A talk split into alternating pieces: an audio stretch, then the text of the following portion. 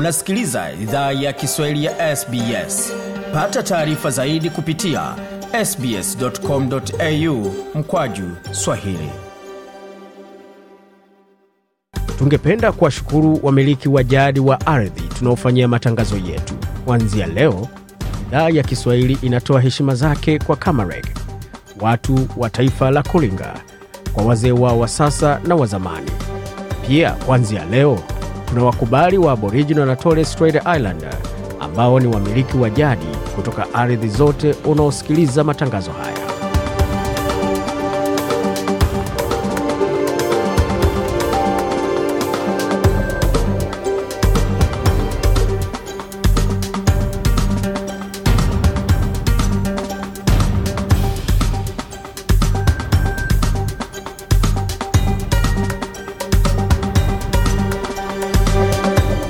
Popote ulipo na karibu katika makala ya idhaa ya Kiswahili ya SBS. Uko na migode migerano, tukuletea makala kutoka studio zetu za SBS na mtandaoni, anwani ambayo ni sbs.com.au mkwa juu swahili. Hivi sasa ikiwa ni saa 12 dakika ni moja kwa masaa mashariki ya Australia, vilevile vile kwa sasa ni saa tano dakika moja kwa masaa ya Afrika Mashariki, saa 4 dakika moja kwa masaa ya Afrika ya Kati. Tukielekea moja kwa moja katika muktasari wa habari kutazama yaliyojiri wiki hii.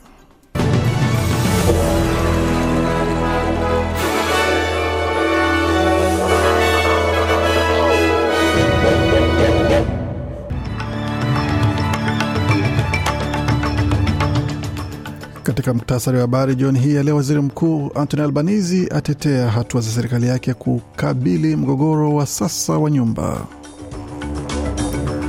Kijitabu chenye maelezo kuhusu kesi za kura ya ndio na la kwa kura ya maoni ya The Voice chakosolewa vikali na serikali ya shirikisho wakati ikitetea nyongeza ya gharama ya malipo ya viza.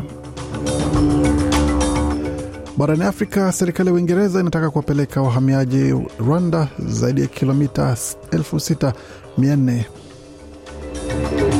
nako nchini Kenya, Rais Ruto aidhinisha ongezeko la ushuru, wakati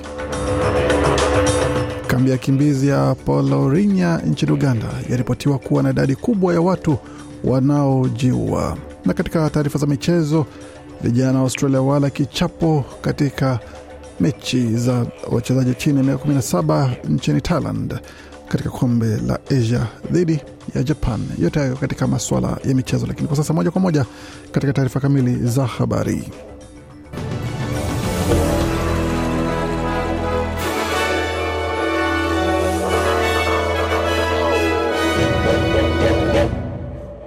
Wasikiza idhaa Kiswahili ya SBS ukiwa na migode migerano, na hii hapa ni taarifa kamili ya habari kutoka studio zetu za SBS, tukianzia katika swala zima la mgogoro wa nyumba, ambapo waziri mkuu Anthony Albanese amesema serikali yake inajaribu kukabili mgogoro wa sasa wa nyumba kwa kupiga jeki utoaji wa nyumba mpya. Bwana Albanese hii leo Jumanne 27 Juni alitembelea mji wa Cof Saba ambao uko katika ukanda wa pwani ya kaskazini ya New South Wales, ambako alipigia debe barabara kuu ya Pacific Highway yenye gharama ya bilioni 2.2 ambayo ni uwekezaji wa pamoja kati ya serikali ya shirikisho na serikali ya New South Wales. Suala la nyumba limebuka na kuzingira mradi huo, wakati kuna maswali kuhusu ambako watu ambao wameletwa kuifanyia barabara hiyo kazi wataishi. Kwa upande wake Bwana Albanizi alitumia fursa hiyo kuhamasisha Seneti ipitishe mswada wa nyumba wa serikali ambao kwa sasa unazuiwa na chama cha mseto, chama cha Greens na One Nation.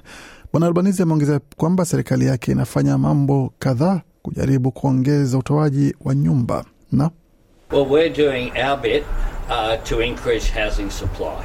Uh, that's what we can do. Nasema tunafanya upande wetu kuongeza utoaji wa nyumba. Hicho ndicho tunawezafanya kwa kutoa zawadi hizo za ushuru kwa sekta binafsi, kwa kutoa uwekezaji wa moja kwa moja kwa nyumba za ziada za jamii, kwa kuhakikisha mipango inabadilishwa, pia kuhakikisha nyumba zinaweza boreshwa haraka. Tunashirikiana na serikali zote za majimbo na wilaya kuhakikisha tunaweza fanya hilo, alisisitiza waziri mkuu Anthony Albanese. Na katika wiki zinazoelekea kwa kura ya maoni ya The Voice, kila nyumba nchini itatumiwa kijitabu rasmi kitakachoweka wazi kesi za kambi za ndio na la katika mjadala huo. Kijitabu hicho kimekuwa sehemu muhimu ya mchakato wa kura ya maoni kwa karne. Profesa George Williams kutoka chuo cha New South Wales amesema kijitabu hicho kimepitwa na wakati kwa sababu The pamphlet was the best that the technology could offer in 1912. That is a written pamphlet delivered by post Nasema kijitabu hicho kilikuwa kitu bora ambacho teknolojia iliweza toa katika mwaka 1912.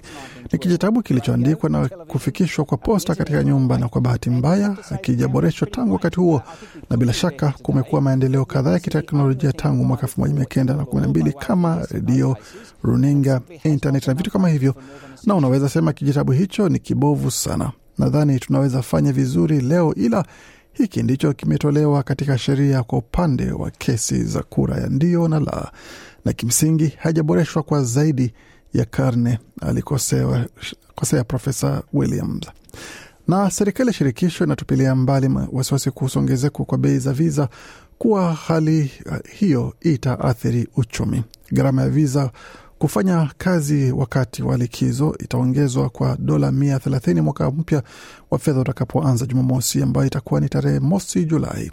Hata hivyo, msemaji wa masuala ya uhamiaji katika upinzani Dan Tehan na mkurugenzi mtendaji wa shirika la chama cha kitaifa cha wakulima Tony Maha wiki hii wameeleza gazeti la The Australian kuwa nyongeza hizo ndogo zinaweza zidisha uhaba wa wafanyakazi katika mashamba na sehemu zingine zinazowaajiri wafanyakazi wa mpito. Licha ya ukosoaji huo, waziri Andrew Giles amesema ongezeko ya bei hiyo italipia mchakato wa kuharakisha kufanyia kazi hizo viza ambacho ndicho watu wanahitaji sana. Huyu hapa na maelezo zaidi.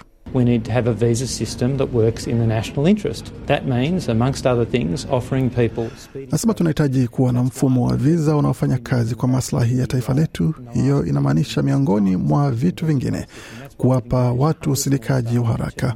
Hiyo ndio sababu tumeweka ama tumewekeza dola milioni hamsini hivi karibuni katika usindikaji wa viza. Ndio sababu tumeajiri mamia ya wafanyakazi kufanyia kazi viza hizo. Hivi ni vitu ambavyo watu huniambia kila mara wakiwa wenyewe, kama ni wafanyabiashara, kuhakikisha mfumo wetu wa uhamiaji unafanya kazi kwa maslahi ya taifa, alisema Bwana Giles, waziri wa uhamiaji, hapo akizungumzia upande wa serikali yake. Kutoka hapa tuangazie masuala ya kitaifa, kimataifa kwa mradhi, ambapo tukaelekea kule moja moja hadi Rwanda, ambapo serikali ya Conservative ya waziri mkuu Rishi Sunak inataka kuwapeleka maelfu ya wahamiaji zaidi ya kilomita elfu sita mia nne kwenda Rwanda kama sehemu ya makubaliano ya nchi hiyo ya Afrika ya kati yaliyofikiwa mwaka jana. Mpango wa Uingereza wa kuwapeleka waomba hifadhi nchini Rwanda utagharimu paoni laki moja elfu sitini na tisa sawa na dola laki mbili elfu kumi na tano na thelathini na tano kwa kila mtu, kulingana na tathmini ya kwanza ya serikali ya ahadi yenye umuhimu mkubwa ya kukabiliana na idadi kubwa ya watu wanaowasili nchini humo katika boti ndogo. Serikali ya Conservative ya waziri Rishi Sunak inataka kuwapeleka watu hao katika kutoka Rwanda, na kwa hiyo ni kwa, kwa mjibu wa taarifa ambazo zimetolewa kuhusiana na makubaliano hayo. Serikali inaona mpango huo kama muhimu kwa kuwazuia wanaotafuta hifadhi wanaowasili katika boti ndogo kutoka Ufaransa. Sunak amefanya hii kuwa moja ya vipaumbele vyake vitano, huku kukiwa na shinikizo kutoka kwa baadhi ya wabunge wake wa Conservative na umma kutatua suala hilo, na chama chake kiko nyuma sana ya chama kikuu cha upinzani cha Leba katika kura za maoni kabla ya uchaguzi wa kitaifa unaotarajiwa mwaka ujao. Kutoka tueleke moja kwa moja hadi nchini Uganda, ambapo kambi ya wakimbizi ya Palorinya nchini Uganda inaripotiwa kuwa na idadi kubwa ya watu wanaojiua na majaribio kujiua yanayofanywa na wale wanaoishi katika kambi hiyo. Kambi ya wakimbizi ya Palorinya hapo, mashirika ya watu ya, na watu binafsi ambao wanawafanyia kazi wanaowakimbizi wamesema kwamba kunyimwa chakula na kushindwa kukidhi mahitaji ya, ya msingi ndiyo chanzo kikuu cha hali hiyo. Tangu kuanza kwa mwaka huu Lutheran World Federation, shirika lisilo la kiserikali, limekuwa likifanya kazi na wakimbizi katika makazi ya Palorinya katika wilaya ya Obongi nchini Uganda, ambako kuna rekodi ya mtu mmoja kujiua na majaribio ishirini ya kutaka kujiua. James Woban mwenye umri wa miaka 18 amefika Palorinya na mjomba wake. Anasema kwamba mke na wa mjomba wake huenda kwa makusudi ku, alikuwa akimnyima chakula. Pia alisema ilikuwa vigumu sana kwake kumwomba mjomba wake ampe mahitaji ya msingi ikiwemo mahitaji ya shule. Hana ndugu na kushirikiana naye masuala haya, na hili imekuwa katika hali mba, mbaya sana na msongo wa mawazo. James amezungumzia hayo ambaye anatoka Sudan Kusini. Anasema kwamba nilifikiria kujinyonga, nilikwenda kwenye baa ya karibu na majirani zangu na kunywa pombe. Nilipofika nyumbani, nilifikiria kujiua. Hiyo ikiwa ni moja ya kesi zinazowasilishwa kutoka kambi hiyo ya wakimbizi. Kutoka patoleke moja kwa moja hadi nchini Kenya, ambapo rais wa Kenya William Samoei Arap Ruto ametia saini kwa sheria mswada wa kwanza wa fedha wa serikali yake unaolenga kuongeza mapato kwa kutoza kodi katika bidhaa kadhaa bila kujali ukosoaji kwamba ongezeko hilo la kodi litasababisha matatizo mengi zaidi ya kiuchumi kwa wananchi. Moja ya mabadiliko yenye utata yaliyopitishwa na bunge wiki iliyopita ni kuongeza mara mbili zaidi ushuru wa ongezeko la thamani utakaotozwa kwenye mafuta kwa asilimia 16 kutoka asilimia 8. Wafanyakazi wa serikali pia watatoa asilimia 1.5 ya mishahara yao kwa ajili ya malipo ya nyumba ambayo yatakwenda kwenye mpango ambao utalipia kujenga nyumba kwa ajili ya watu wenye kipato cha chini. Katika nukuu, Rais Ruto ameidhinisha mswada huo wa fedha umetiwa saini Ikulu. Mwisho wa nukuu. Ofisi ya rais ilisema katika ujumbe wake kwa waandishi wa habari ulioandamana na picha za Rais Ruto akitia saini waraka huo. Ruto ambaye alichukua wadhifa wa mwezi Septemba baada ya uchaguzi uliokuwa na upinzani mkubwa, anajaribu kuongeza fedha kwenye hazina ya serikali iliyoporwa na kukarabati uchumi wenye madeni makubwa ulioathiri kutoka kwa uliorithi kwa mradhi kwa rais aliyemtangulia Rais Uhuru Kenyatta ambaye alitumia pesa nyingi katika miradi mikubwa ya miundo mbinu. Na tukisalia nchini Kenya, ambapo kwa sasa mrengo wa Azimio ambao ni mrengo upinzani nchini Kenya unaandaa kongamano kubwa katika eneo la Kamkunji, ambapo wanasema kwamba watazungumza na wananchi ambao watawapa mwelekeo wa kufanya kwa upande wa kupinga serikali pamoja na masuala mengine mengi zaidi, ambapo pia baadhi ya wazungumzaji wanasema kwamba huo ni mwanzo na kurejea tena katika hali ya maandamano nchini Kenya.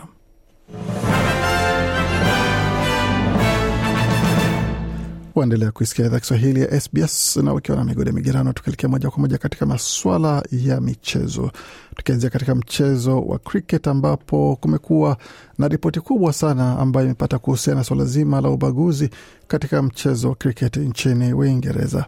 Tume huru ambayo ilifanya uchunguzi huo kwa masuala ya ubaguzi wa rangi haswa imepata kwamba kuna ubaguzi wa rangi ambao uko ndani ya mchezo wa cricket, hususan kwa wanawake ambao wanachukuliwa kama raia wa daraja la pili. Na vilevile vile mchezo wa cricket ni kwamba ni mchezo ambao mara nyingi huwa utolewi katika wanakuwa wanafunzi ambao katika shule za serikali, kumaanisha kwamba shule tu za binafsi ndizo zinafanyiwa mchezo wa cricket kwa nazielekezwa pale. Hata hivyo, mwenyekiti wa bodi ya cricket ya Uingereza na Wales Richard Thompson ametoa barua akiomba msamaha kwa niaba ya mchezo huo na akisema kwamba watafanya wezavyo kuakisha kwamba panakuwa na urekebishaji wa hali kama hiyo. Tukielekea katika mchezo wa raga ambapo mchezaji prop wa Queensland James Flegler yuko na mashaka kuweza kushiriki katika mchezo wa tatu wa State of Origin kwa sababu ya jeraha la mguu. Flegler alipata jeraha hilo akichezea timu yake ya Brisbane katika wikendi dhidi ya Gold Coast na anaendelea kufuatiliwa kwa karibu kuonekana iwapo ataweza kucheza. Mchezo huo unatarajiwa kuwa tarehe kumi na mbili Julai mjini Sydney, ambapo kwa sasa Queensland inaongoza kwa zikiwa imeshinda mechi mbili, wakati New South Wales ikiwa hajashinda hata mechi moja msimu huu. Tukielekea katika masuala ya soka ambapo kombe la dunia la wanawake la mpira wa miguu linakaribia kuanza hivi karibuni hapa nchini Australia na New Zealand, na timu kadhaa zimeanza kuongeza maandalizi yao katika kambi mbalimbali kote duniani zitakazoshiriki. Na mmoja wa wachezaji nguli wa mchezo wa mpira wa miguu wa wanawake na Mjerumani Alexander Pop amesema kwamba anatumai kwamba timu yake itafanya vizuri zaidi tangu alipoacha kucheza mwaka elfu mbili na kumi kwa niaba ya timu ya, ya, ya Ujerumani. Anasema kwamba matumaini ni makubwa sana kwa timu yake kuweza kufanya vizuri katika kombe la dunia lijalo, licha kuwa katika kundi H lenye timu kama Colombia, Korea Kusini pamoja na Morocco. Huyu hapa na maelezo zaidi. Um, um. We are going there to win the title, that's clear. Anasema ni wazi tunaenda kwa kushinda kombe. Tuna timu ambayo ina uwezo, ina ubora na bila shaka kila kitu kinawezekana. Ni wazi kwamba haitakuwa rahisi, lakini tutakuwa wenyewe na tuweze tukaifanya sisi wenyewe kama wachezaji. Kwa hiyo tuko tayari kufanya kila tuwezalo katika mechi hiyo. Mechi ya kwanza ya kombe la dunia itakuwa ni tarehe ishirini Agosti katika taifa la Australia, na hapo basi New Zealand pia itachukua awamu ya kuwa mwenyeji wa timu mbili, timu itakayofuata katika mechi hiyo. Bingwa tetezi ni Marekani ambao wana makombe manne ya dunia kwa upande wa mpira wa miguu wa wanawake. Katika masuala ya soka kitaifa, pia vijana wa Australia wavulana wenye chini ya umri wa miaka kumi na saba wamepata kichapo cha magoli tatu kwa moja kule Thailand dhidi ya Japan. Goli la pekee la Australia lilifungwa na Irankunda Irankunda wa Australia, Australia, kijana mwenye chimbuko la Burundi, lakini anacheza timu ya Adelaide United, lakini pia sasa amesajiliwa kwenda kufanyia kazi Bayern Munich katika Bundesliga Ujerumani. Hata hivyo basi, ilikuwa ni robo fainali ambayo ilikuwa na nafasi nyingi Australia kuweza kusawazisha, lakini hawakuweza kusawazisha. Kwa hiyo wametupwa nje ya michuano hiyo baada ya kuonyesha umahiri wao.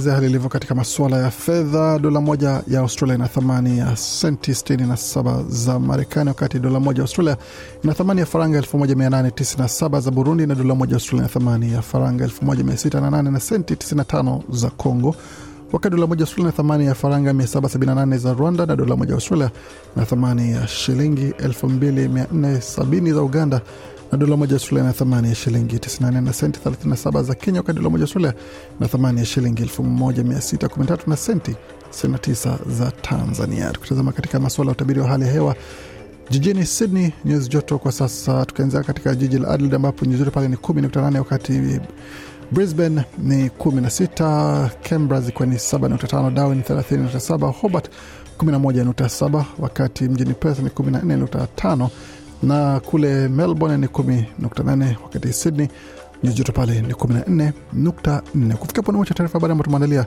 baki nasi kwa makala mengine ambayo anakuja kutoka studio zetu za SBS Radio.